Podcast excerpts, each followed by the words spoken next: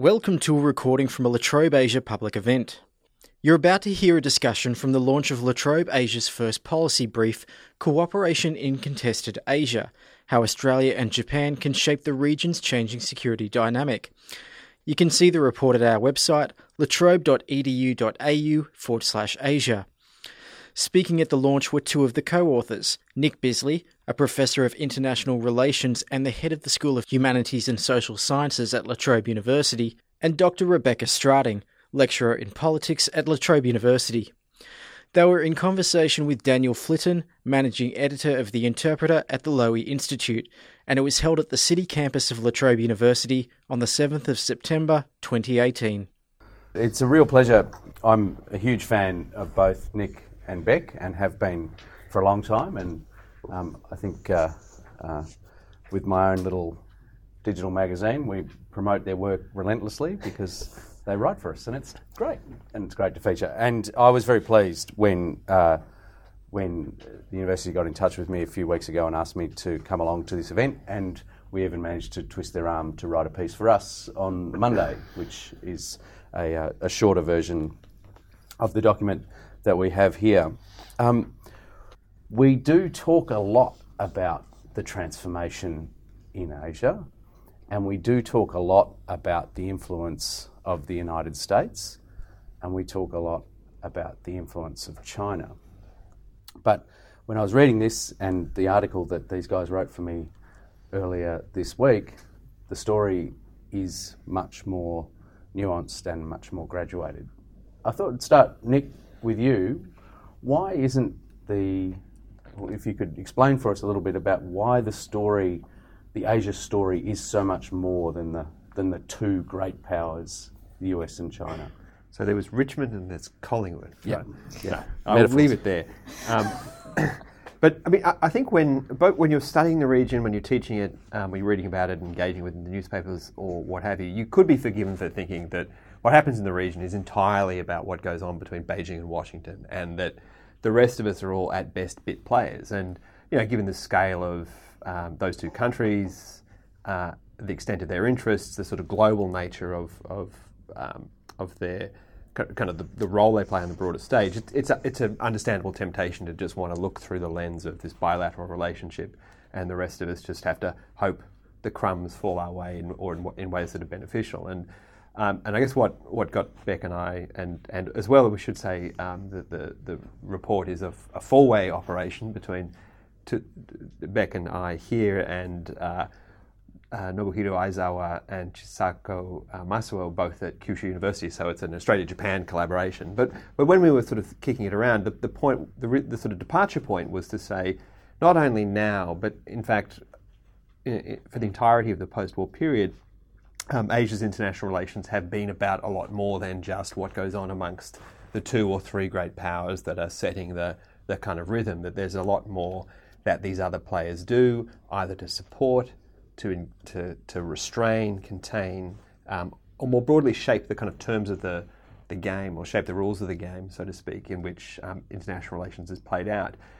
And I think that sort of case, to, you know, to, to make the case for second tier powers or whatever you might, might want to call them, um, being significant, having a greater significance or a greater influence was probably a little easier to make, I think, in periods when there's less contestation and less hostility. So you know, the long Asian peace, as some people like to describe it, from roughly the mid to late 1970s through until I would argue sort of three or four years ago. So that's the period when China and the US could figure out how to get along, through until the period where Xi Jinping decided that you know China was no longer content to live in America's shadow. Um, that period, because of that geopolitical um, détente or amity, whatever you want to call it, um, that allowed second-tier powers to play a, a, more obvious role. So Australia and Japan were, along with others, key in setting up organisations like APEC, ASEAN, uh, both the, the, the, key ASEAN countries, but also more importantly, probably the grouping itself was there. But over the past four or five years, as US-China hostility has has uh, you know, built up, I think, to become much more, much more visible, and now what looks like to be a much a, quite a durable part of the region's international relations you know, you think the rest of us have kind of receded into the shadows, and yet the point we're trying to make is that now is the time to, to remember a that the second tier powers play a role, But B, um, it's actually a good opportunity. Now the kind of the, the, the time is ripe, so to speak, in which um, the, the second tier powers can work together in a, a, number of different ways, and we'll talk a bit about what those might be. But the mistake we make, I think, both analytically engaging with the region, but also from a policy point of view, because there's a temptation to kind of hide behind a rock and just hope you don't get dragged into things and not want to show your hand and to not be entrepreneurial um, out there because you assume from a policy point of view that what these two biggies do will set the terms for everyone else. Actually, now's the time to be getting out there and trying to, to, to set the rules, set the norms, set the institutions, do things to bring the major powers in, do things to try to shape what they do because they do have they themselves face limitations. They themselves have there's plenty of things that they can't achieve on their own and they need your help.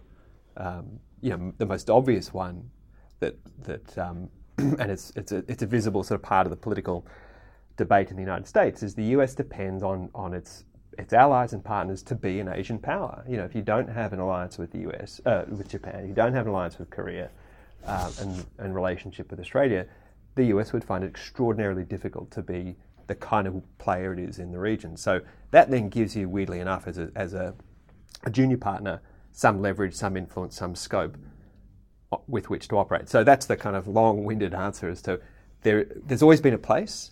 The temptation now is, is to assume that that marginal utility, so to speak, of for, for second-rate power, second-rate, second-tier powers is lower, but actually it's a little higher than we think. Well, we get to some of the specifics of what you mean, but let's keep it um, for the moment at that conceptual type of level. And one of the one of the real rhetorical uh, calling cards of recent years has been this term rules-based order.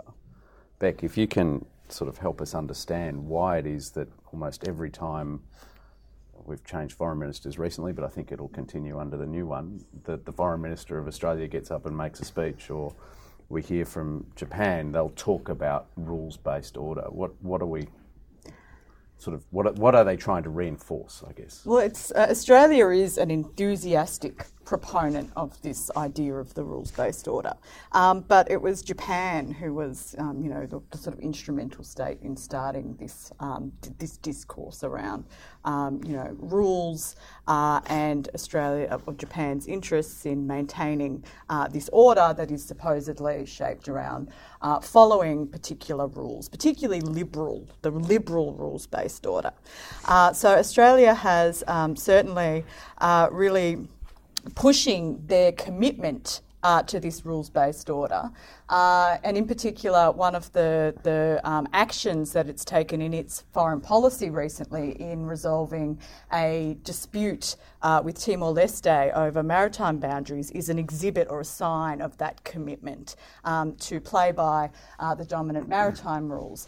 Uh, but the problem for Australia is, is that uh, you know, the, the, the, whole concept of, of um, supporting this rules based order is, is really directed towards China uh, and directed towards particularly China's actions in the South China Sea. So it's a way of um, trying to target.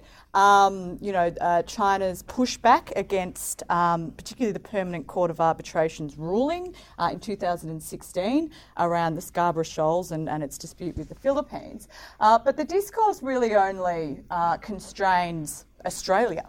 You know, uh, it doesn't. It hasn't stopped China from, uh, you know, uh, building islands. It hasn't stopped uh, militarisation. It hasn't put a dent in sovereign claims. Uh, so the question, I think, for Australia and for Japan is how do you support that? Uh, that rhetoric uh, with substantive actions. And Australia, you know, has been reluctant to participate in things like uh, un- uh, FONOPs with the United States in the South China Sea. Uh, there this is a presence. freedom of navigation. Sorry, yes, the yep. freedom of navigation op- operations, which um, the United States has been uh, holding. Australia has um, you know, has, has, has been very reluctant to participate in those. Uh, and so uh, it, it, formed, it, it is actually a kind of a bit of a rhetorical trap because if you're saying to other states they need to abide by the rules based order, then you'd better abide by the rules based order yourself. Uh, and there's a, there's a lot of um, uncertainty or ambiguity with the concept of rules. You know, who gets to make the rules? What rules matter? Um, you know, in what situations might some rules apply but not others? But also, you know, you've got you've got question of, of this rising power who um, who's not happy with some of the rules. Uh, the rules have been created by you know a, a group of uh, Western states, de- um, developed states, uh, and um, you know there are other rising states who are not necessarily um, you know, convinced that these are the best rules for the international order. What kind of rights uh, do these rising powers have in reshaping some of these uh, rules that they think are, um, are unfair uh, or, or, biased towards particular forms of states? Uh, and, and these are, I think, significant sort of, there's a lot of complexity around. Uh, uh, the application of rules, what rules mean, what an order is, uh, that tends to get sort of very simplified in our commentaries around this issue. I'm, I'm suddenly transported back to my own days in university and thinking about status quo powers versus revisionist powers yeah, yeah, and, yeah, and yeah. these sorts of questions. But, you know, this is something for either of you, but you, you talked, Nick, about uh, not being not seeing the, the change in the region as being only a story of Australia and China. Uh, sorry, not only Australia, of China, China and, and the US. With, term, with adopting terms like rules based order, and if that's seen as something that's, if, if not anti China, then if something that is seen as uh, trying to constrain China. Is there a danger that no matter what these small players do, that it just gets interpreted through that bigger prism anyway? Yeah, I mean that uh, that, that is the real risk of it. I think one of the, as, as Beck was alluding to, the, the, the use of the rules-based order term is very plainly code to say we don't like what China's doing, and China is disrupting a status quo, um, and it's and it's shorthand for status quo, and it's actually a counterproductive shorthand for status quo because Beijing quite rightly can turn around and say we adhere to about 95% of the rules. Mm. And, and in fact, there's plenty of rules we adhere to that you don't, like you know, like the signature of the um, UNCLOS. the UNCLOS, the United Nations Convention on the Law of the Sea. So it's it's actually and you know, and because of the murkiness of international law, it ain't real. It ain't real law, in the words of my, my wife, the barrister, who says who who you know, describes international law as this thing that's not really law. Um, that that you, you don't really get out of the politics because that's an what it's really an attempt to sort of try to depoliticize it and say there's a technical kind of way of managing international relations. It's worked really well for the, for all of us, um, and you, China, are the outlier, and they're trying to collectively shame, but without getting into to, to the formal direct language of, of finger pointing. Uh, but but you're right though. The, the, the, at the underlying point is that because of this, this the scale of the US and China, because of the stakes of their bilateral relationship, if it, if it does go south, that things tend to, to move in, in and out of that orbit. And particularly if where you're talking about issues where, like the South China Sea, um, the, PR, you know, the People's Republic is the precipitant. So it's the one who's taken the big steps to build 3,000 acres of, of artificial islands and three kilometre runways and deep water ports and all that sort of stuff. They've done that. So if you're in the game of engaging directly in hot button issues for the PRC or for the US for that matter, then your then your ability to shape things is going to be dependent on that larger order. And that's why when we sort of talk in the paper about what it is that that um, the second tier powers can do, the stuff is not it, it's working around not on those really hot button issues, but on other areas in which whether they're about other institutions and norms or whether they're about other particular projects or things that can be done that you need to just move a little bit out of the direct sort of line of sight, as it were, of, of that of where the friction points exist between between the big two, because otherwise you will just drop into those shadows. And and that's why it's important to also dig into this concept of what it means to be like minded. This is a term that is often used in Australian declaratory policy to explain some of Australia's I guess you might say, special relationships with states in the region. Can you, can you give us some examples so, about the sorts of Yeah, so the, the, the like minded states in the Australian Foreign Policy White Paper were Japan, um, South Korea, uh, India, Indonesia. Uh, these are states that are, you know, principally the like minded aspect comes from the fact that they are democracies in the region. um, there is, you know, and, and there is a wide diversity uh, in, in, in the term democracy there among some of these states. Uh, but these are the, these are the sorts of states that um, Australia feels like it, it shares some sort of compatibility with around um, the type of regime, around certain political cultures, and that um, as second tier powers, um, that they can form some form of strategic alignment on the basis of that like-mindedness, on, on the basis of that compatibility. Um, but the problem is, is that in fact Australia um, has very different um, worldview uh, to some of those other states. You know, Australia has found it very difficult, um, for example, to build a strong relationship with its neighbour Indonesia. Now, Malcolm Turnbull former Prime Minister Malcolm Turnbull uh, was really um, invested, I think, in, in, in, the relationship with his um, presidential counterpart, Joko Widodo, in trying to build um, that relationship. But for many years, that's been a difficult relationship because Australia and Indonesia, they might be democracies, but they don't necessarily see uh, the world or the, the world order or the rules based order in, in the same way. And India is the same. Mm. Um, you know, India um, has a different uh, set of interests, uh, a different vision of China. Um, Australia might use the Indo Pacific concept as a way of trying to draw India into its regional neighbourhood uh, in an effort to, you know, convince India to be a constraining influence on China. But does India see itself in that role?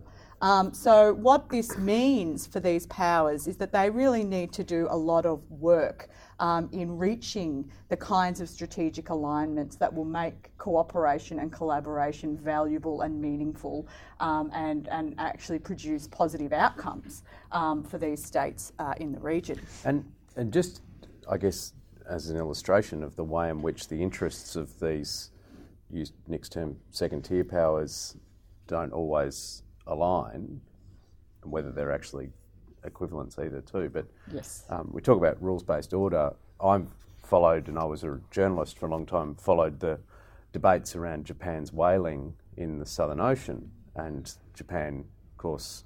Uh, the, Australia took Japan to the International Court of Justice over the, the whaling issue, and then Japan rejected the, in a sense, it effectively rejected the uh, the ruling. The, you know, so much for the rules in in that in that case. But always governments on both sides would emphasise that even in the case of specific disputes like the whaling or in the case of Australia and Indonesia around the, the execution of the Bali mm. Nine, that somehow that the rest of the relationship could be quarantined and we can judge that for ourselves. But I wanted to bring us to specifics.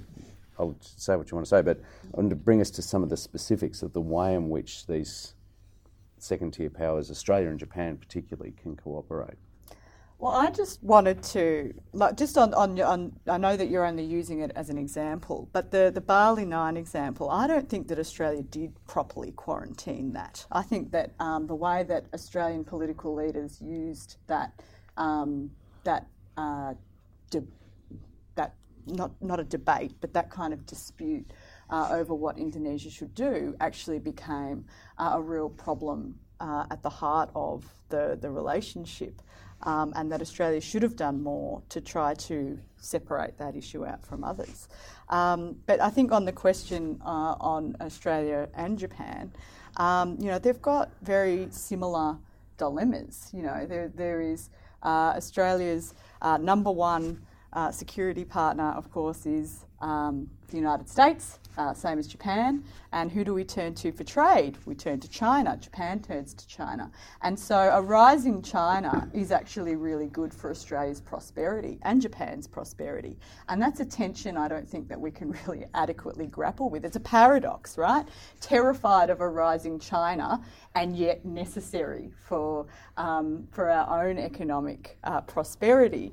Um, but that's a shared dilemma. It's a shared structural um, conundrum that Australia and Japan shares.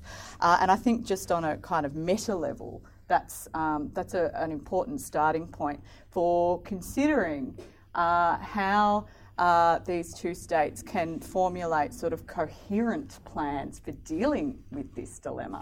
Mm. I, th- I, mean, the other thing, you know, why Japan and Australia? I mean, Beck's laid out the core ones, but the other point, and this is a line that Peter Varghese, former head of Department of Foreign Affairs and Trade, I think has copyrighted, but it's a good one. And that is that Australia and Japan are both countries that can either bully, can neither bully nor bribe their way in the international system. So you've got to find other ways in which you can have your voice being heard and how you can shape interests in your in your favour.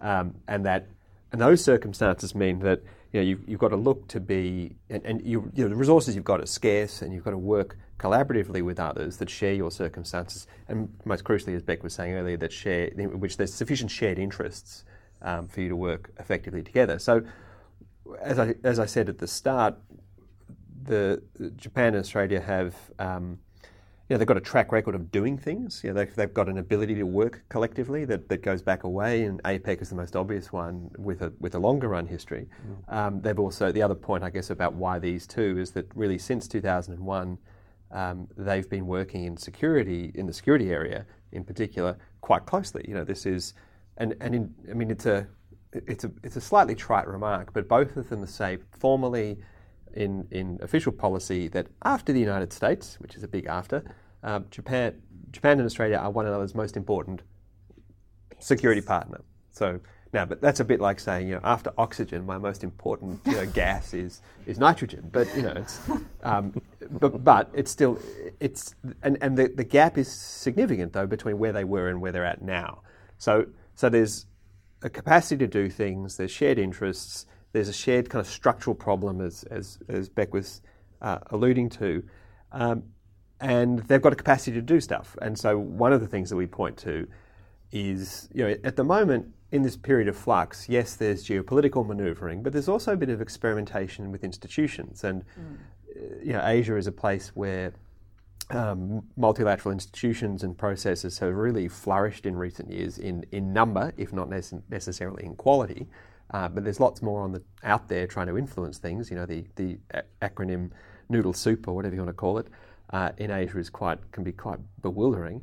Uh, but I think where Australia and Japan have a capacity to work collectively to make either those institutions more effective, things like the East Asia Summit, in which they're both partners, partners. Although you've got to put a little kind of caveat around that that ASEAN jealously guards its role in the quote unquote driving seat of, um, of the, that particular form of regional collaboration.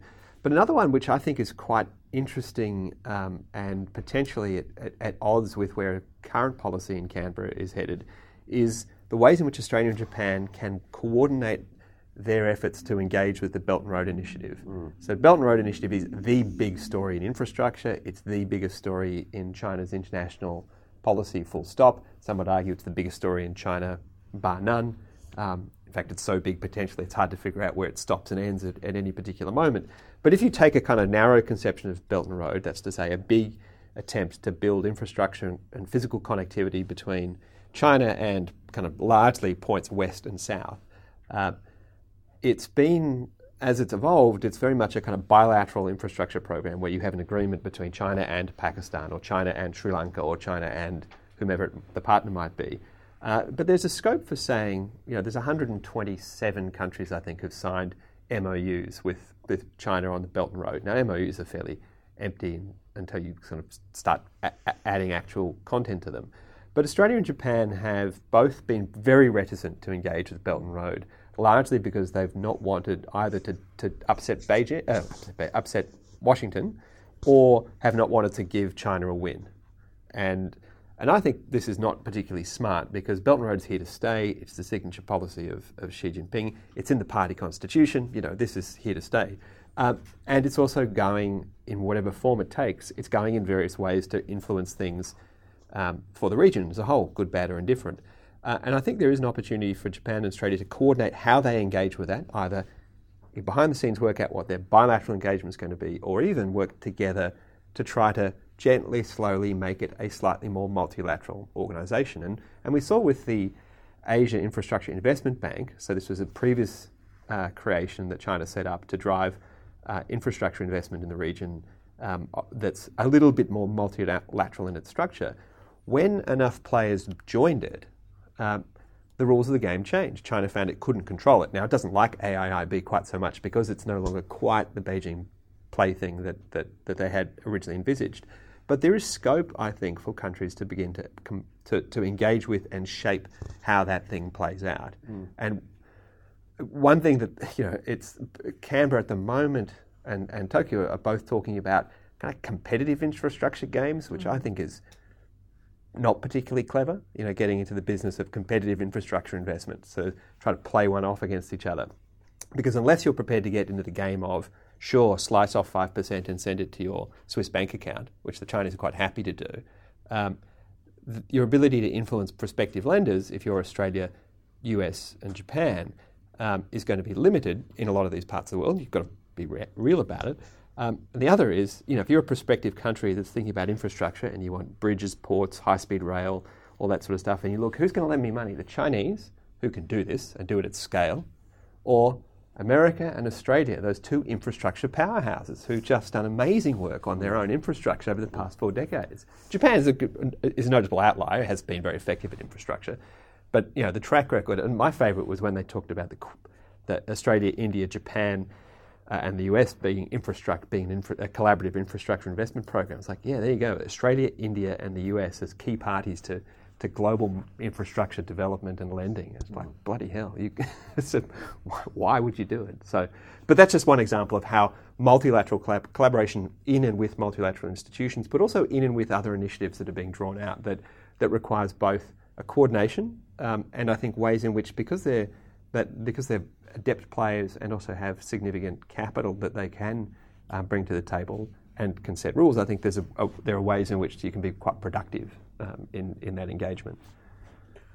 Beck, you, you mentioned earlier um, about uh, the other ways in which the countries can work together. Uh, one that I was thinking on too, we'll get probably come back to Belt and Road, but on security matters, uh, there's been a lot of talk about a quadrilateral between between the countries, which clearly involves Australia and Japan, but also brings in well India too, but brings in one of these other key giants in the United States. Where, where where do you see the future of that?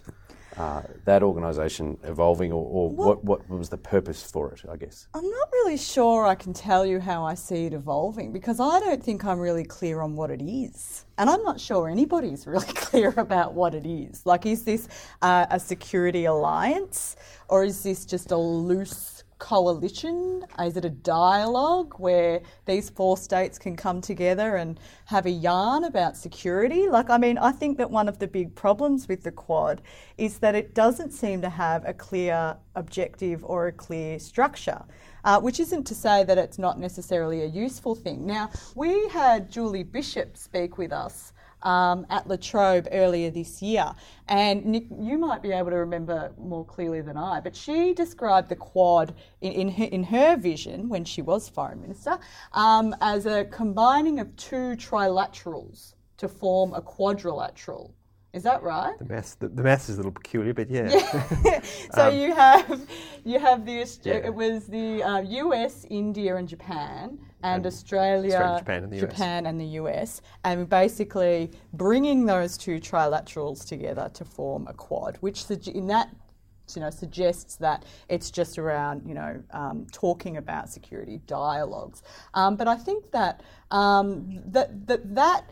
Uh, in terms of what we're talking about, um, second tier coalitions and about how the, the order shaping capacities of regional powers such as Australia and Japan and India, um, that quad relies upon the United States. So that's really very much about sort of um, bringing, you know, keeping the United States in quite close. Um, and, and what we should be thinking about is um, how uh, these, these second tier powers can diversify, can actually hedge against their dependence, can move away from, um, from the United States and form um, other sorts of, of um, coalitions around security. So the Quad, um, we think in our policy paper, we say that, um, that, that a more inclusive kind of um, dialogue would be quite useful. So not just about those four states, but bringing in the like-minded states uh, like Indonesia. Um, like South Korea, even states like Singapore uh, or New Zealand. I mean, there has been some commentary around whether or not it should be the squad or Squads. squads. So, you know, the Taylor Swift coalition. The- the- um, Coalition of the Swifties. You'll forgive me some cynicism here, though. In Yes. that uh, Nick talked earlier about uh, experimentation with institutions. Hmm. Yeah, we already have an East Asia summit, which a few years ago was billed as the crucial next step development Yeah, for what yeah. I, I, like the you know um, the noodle architecture, but I, I've always referred to it as the spaghetti architecture of the region or, or whatever. uh, APEC itself, um, as you say, Nick, Australia and Japan key in driving. It's in Port Moresby in a, in a couple of months' time. Donald Trump won't be going. Um, per- perhaps no surprises there in, in one sense, but does that mean that that organisation's in terminal decline? You just can't find a reason to kill it.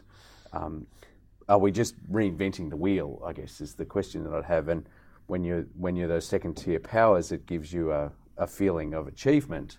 Something's actually happening, but you're really not actually, if for the long term, creating a, a, a real meaningful change. I think that's it is it's it's, it's an important point. Like the EAS has um, not that the East Asia Summit has not you know really performed in the way that um, the uh, multilateral entrepreneurs expected or anticipated or hoped that it would perform. But that's why we have to go back to that concept of um, allocating resources, uh, you know, in a really strategic way um, to get that kind of um, alignment uh, you know, get the shared interests and the common um, common uh, interests uh, out there, and and not just thinking about issues generally, but also focusing in on sort of niche issues that states can work together um, in. Um, in collaborating in a, in a meaningful way. And so that's an issue for second tier powers because we don't have an inexhaustible supply of diplomats or uh, other sorts of foreign policy We have a highly exhaustible supply. exactly, and and and it's also you know there there are serious constraints. Uh, that have been placed on some of Australia and Japan's tools, and I'm thinking particularly uh, in Australia. You know, cuts to foreign aid is actually a real problem for dealing with um, China's rising influence in the Pacific, for example, um, and and so it's it's. Um, in that case, you've got domestic politics clashing with these foreign policy objectives. So it's about having a coherent and, and sort of well thought out, well designed strategy for finding common ground and for, uh, for being able to pursue clear sets of interests with other states in the region that are not just, that are beyond just, you know, dialoguing and, you know, coming together every so often um, uh, to talk about stuff, but focusing in on specific issues, as Nick was saying, beyond just the hot topic, but the things that are happening on the edge. Now, Can I- I, can I I don't want to just one sec. I don't, won't um, labour the footballing metaphors, but I, I do. I will ask uh, the panel to address one more question, but I'd then like to get the audience um, involved as well. So if you've got some questions that you'd like to to put to these guys um, uh, in five minutes or so, that'd be terrific. So have a think. So I just, I just wanted to do two quick things. One is around the institutions. I mean, yes, it feels like we're constantly trying to, you know, we're coming up with new ideas and applying these things, and nothing seems to quite work.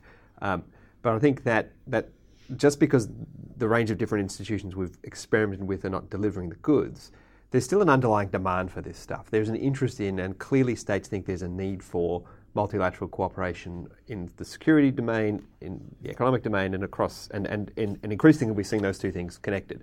Um, and that's, that's kind of what, that's the underlying motive for saying there's states want to do this and trying to figure out how to do it.